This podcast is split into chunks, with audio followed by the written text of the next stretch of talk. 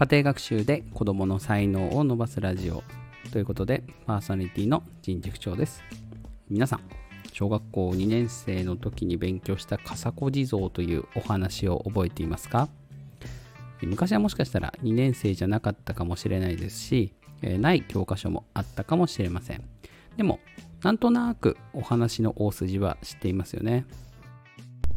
夏の食べ物に困ったじさまとばさまが菅の傘を編んで町に売りに行ったけど売れなくてお地蔵様に傘をあげるみたいなお話でしたね。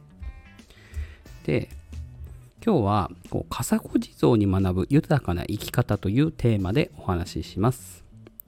じさまとばさまって、えーこれお話の国とか教科書とかで見てもすっごいね楽しそうなんですよ。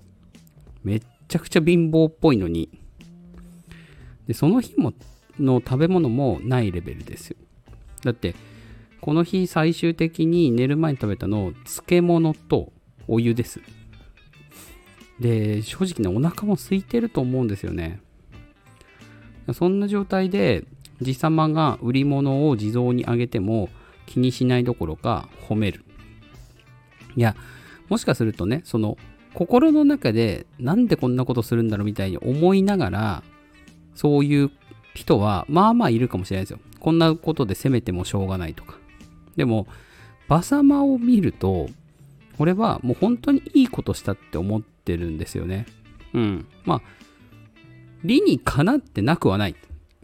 どうせ売れないんだったらもう地蔵様にあげちゃえみたいな。もしかしたらいいなんか利益出るかもみたいな。まあでも現実的じゃないですよね普通だったら。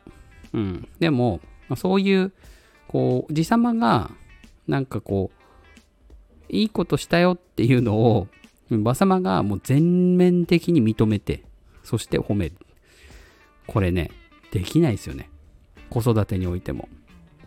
いや子供がなんかねやらかしてでニコニコしながらもうああ大丈夫だよみたいな。いや口では言えますよ。でも心からそう思うってすごい難しいんですよ。でもこれができてる時ってすごい豊かだなって思うんですよね。だって人間なんてっていうとちょっと大きいですけど。まあ子供なんてやらかすじゃないですか。日々生活してて。もう日常ですよね。やらかすことが。でそんな子供に対していちいちいちいち目くじら立てててもキリがないし子供は全然答えてなかったりしますよね。怒られても。でこっちばっかりストレス溜まってくし。だったらもう子供はもうやらかすもんなんだなみたいな。風に捉えて。で馬様の心境とかね結構こんな感じだと思うんですよ。地様がやったことならしょうがないみたいな。私たちも子供がやったことならしょうがないって口では言えます。口では言えますよ。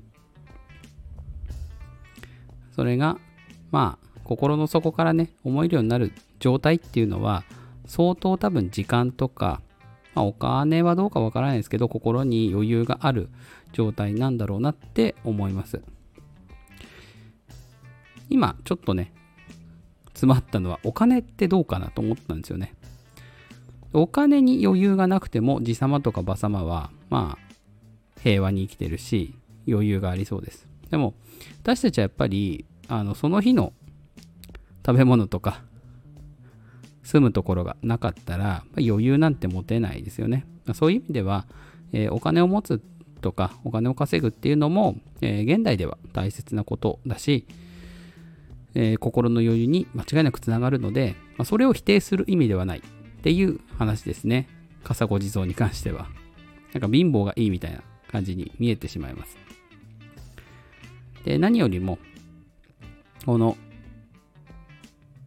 見返りを求めずに地様が地蔵にいいことをしたって。これはね結構すごいですよね。だって人間ってなんかするときって見返りとかあとなんか誰かに褒められるとかそういうの期待しません？うん。だそうじゃなくておじさまってもうとにかくあ地蔵さんが寒そうだな。あ傘があるな。これをあげよう。あ、これでもう大丈夫だ。って言って満足して帰るっていう。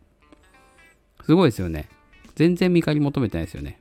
で、そういうなんか欲のなさみたいなのが、日本昔話ではよく美徳になってますね。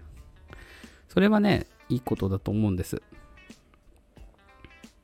やっぱり人間ね、子供に対してこう欲を持って接すると、ろくなことないんですよ。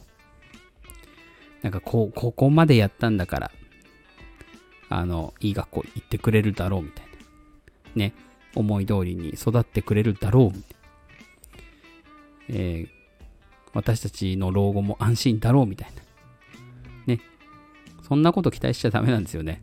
目の前の子供にはもう素直にボンって向かい合って、面白いことがあれば面白いし、辛いことがあっても、まあ、笑い飛ばして。で、なんか子供がやらかしても気にしないみたいな。